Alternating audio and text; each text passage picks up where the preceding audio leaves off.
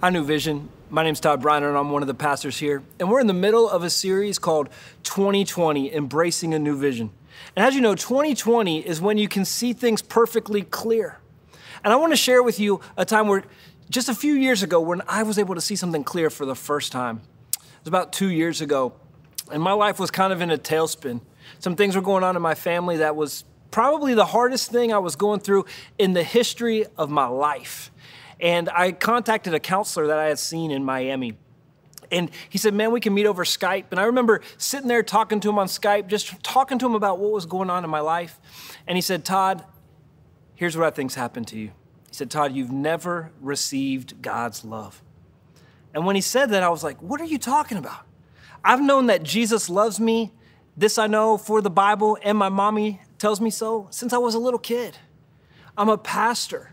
I've gave my life to him a long time ago. He said, Todd, that's not what I'm talking about. I'm saying you've never received God's love. You believe it, you know it exists, but you've never really received it. You've always tried to earn it.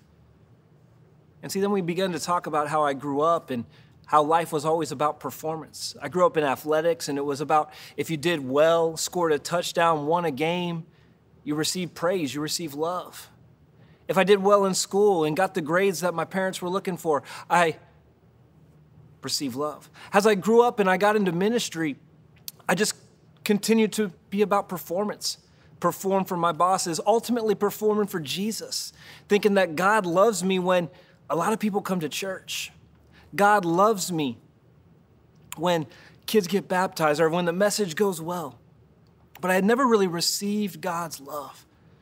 And I turned off my computer that day after the counseling session and I was just floored. What is he talking about? And see, what really happened was I had known in my head that God loved me, but it hadn't gotten to my heart. A few days later, I was leaving a Fellowship of Christian Athletes event at Stewart's Creek High School. And as I'm driving back on my home, I'm reminded of a song that I had heard recently. It's a song called Reckless Love. It's just a song that talks about the love of God and how He loves us regardless of who we are and what we've done. And as I was driving home and just the words were sinking into my soul, I started to weep. And I started to realize the love that God had for me, not based on how I performed, not based on what I did, but just how He loved me. That day, the vision of how God loves me went from my head to my heart, and my life has not been the same. And so today, I want you guys, and I want to challenge you guys to have a new vision, to embrace a new vision for how God sees you. And today, we're going to look at a clip, and we're going to look at a story from the Bible of one man whose vision was totally changed by how God saw him. I want you to take a look at this clip right here.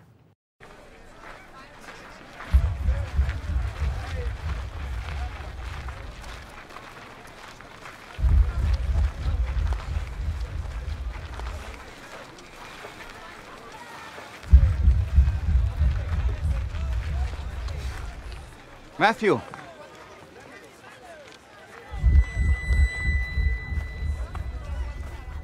Matthew, son of Alphaeus.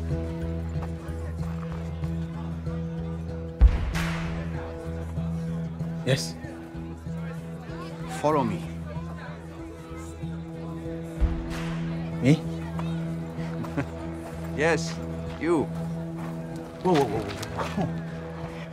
What are you doing? You want me to join you? Keep moving, street preacher. Do you have any idea what this guy's done? Do you even know him? Yes.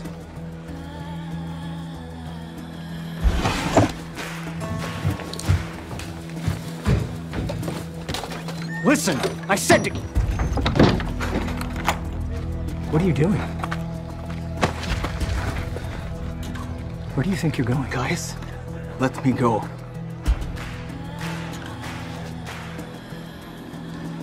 Have you lost your mind? You have money. Quintus protects you. No Jew lives as good as you. You're gonna throw it all away. Yes.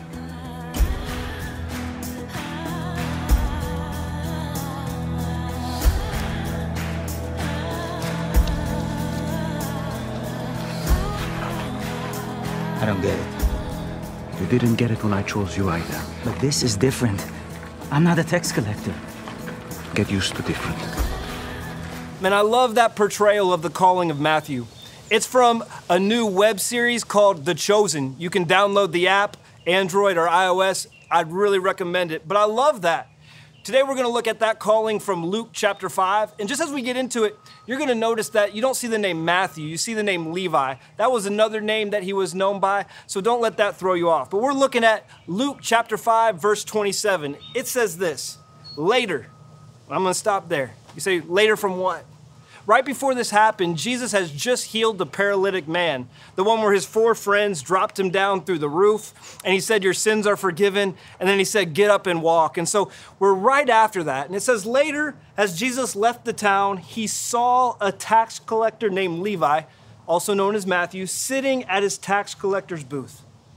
As we walk through this verse, one of the things you'll notice is in verse 27, it says Saul meaning in the Greek that not that he just noticed him, but that he looked at him intently. This is probably a man that had no one ever looking at him, that people would turn the other way if they saw him. They would do one of these and try to avoid him. But Jesus sees him sitting at the tax collector's booth. He's a tax collector named Matthew. In those days, tax collectors were the most despised people around. They were hated by all the Jews because they were collecting taxes. They were hated by the Romans because they were a Jew. And so in those days, Rome ruled Israel, and they required the Israelite rulers, King Herod, Herod Antipas, to submit the taxes to the Romans. And what they would do is they would sell tax franchises where Jews would bid on these things, and the highest bidder would then be allowed to collect the taxes. And so that's what Matthew did. And there would be a certain amount of tax that he would have to turn into the government. And anything he could get above that, he would keep for himself. These people were despised. They were ceremonially unclean. They weren't allowed to go into the synagogues. They weren't even allowed to testify in court. In the Jewish writings, the Talmud, where they record a lot of their laws and regulations, they say this they say that you are allowed to deceive or lie to a tax collector whenever you wanted. As a tax collector, you would have been the lowest person in society, the lowest person in the social order. In fact, in the city of Capernaum, he was probably the most hated person. The same people that are walking with Jesus, Peter, James, and John, would have been people that he had taxed before, people that he had ripped off, people that would have made him miserable. And it says this it says, Later, as Jesus left the town, he saw a tax collector named Levi sitting at the tax collector's booth. Follow me and be my disciple, Jesus said to him. I love those words. He says, Follow me and be my disciple. See, at face value, that's a fantastic thing. Remember, we're talking about embracing a new vision for how God sees you. God calls him, he notices him, he looks at him, a hated, miserable man, and he calls him to follow. But I want to tell you that it's so much more. Because he didn't just call him to follow, he called him to follow him and become his disciple. See, in our 21st century culture, we kind of lose what it meant in the first century to be a disciple. See, in those days, to be a disciple was a very high honor. See, if you were a, a child growing up in ancient Israel, in Galilee, you would have gone to school if you were a boy or a girl till about 12 years old. At 12 years old, if you were a girl, you would be done with your schooling because you would be ready to get married. If you were a boy at 12 years old, you would continue on in your education, but from the age of 12 to 15, you would not only be educated, but you would also learn your trade. And then at 15, for the vast majority of students, they would have learned the Bible, they would have learned the Torah, the first five books of the Old Testament, and they would have learned much of it by memory. But by that time, at 15, most students were done. Most students were completely finished with their education.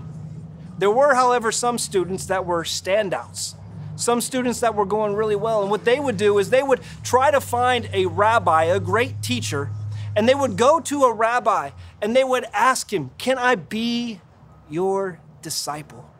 Can I follow you. And if the rabbi, as he looked at the individual, he would maybe examine them, he would maybe let him follow him for a few days. And if he thought he had what it took to be like him, he would allow him to be his disciple. He would allow him to follow him.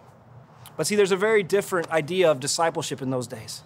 See, today in our day, when we have a great teacher, we want to know what the teacher knows.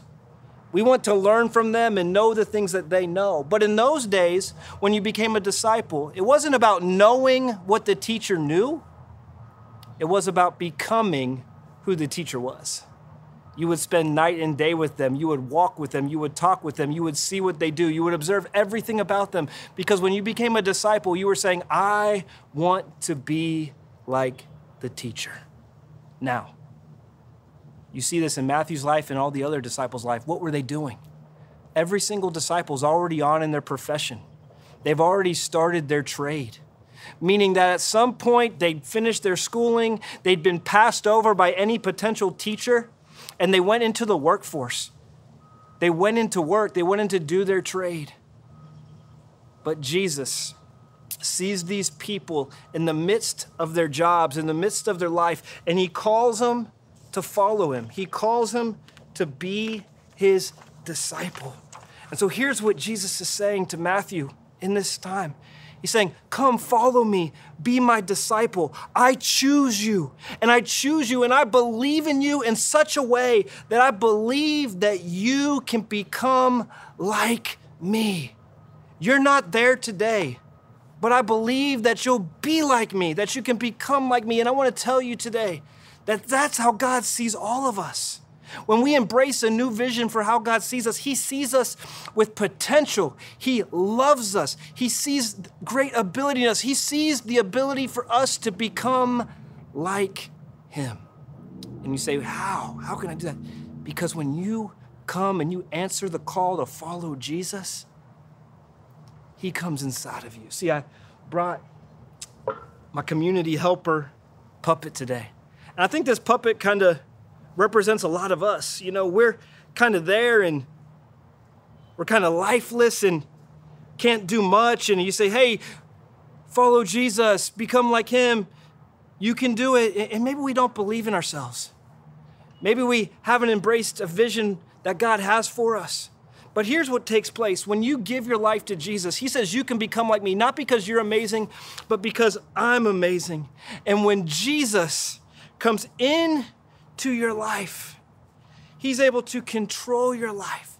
He's able to do things through you that you would never imagine possible because he's in there. In John 15, he says, I am the vine, you are the branches. Remain in me, and I in you, and you will bear much fruit. But he says, apart from me, you can do nothing. So, as we embrace that new vision for how God sees us today, realize that He's in you and He's controlling you and He believes that you can do great things. Man, I hope that, like me, like what happened two years ago, you embraced that vision for your life. An ancient rabbi said this said, The worst sin is to teach people to believe in God and not to teach them to believe in themselves. To teach people to believe in God, but to not teach people to believe in themselves. As we're in this 2020 Vision series, I can't think of a more important thing than to embrace a new vision for how God sees you, a clear vision for how God sees you. I want to tell you, and I want to speak to myself today as well, that God doesn't hate you. I think a lot of people they may get the idea that God hates them for one of two reasons. You could be a guy like Matthew who may think God hates you because you're so far away from him. You're doing so many things. You've turned your back on so many people like he did. And you're so far away and you think he hates you. But I want to tell you that God loves you. Embrace a new vision for how God sees you. He doesn't hate you. I think sometimes, though, you're kind of like I was.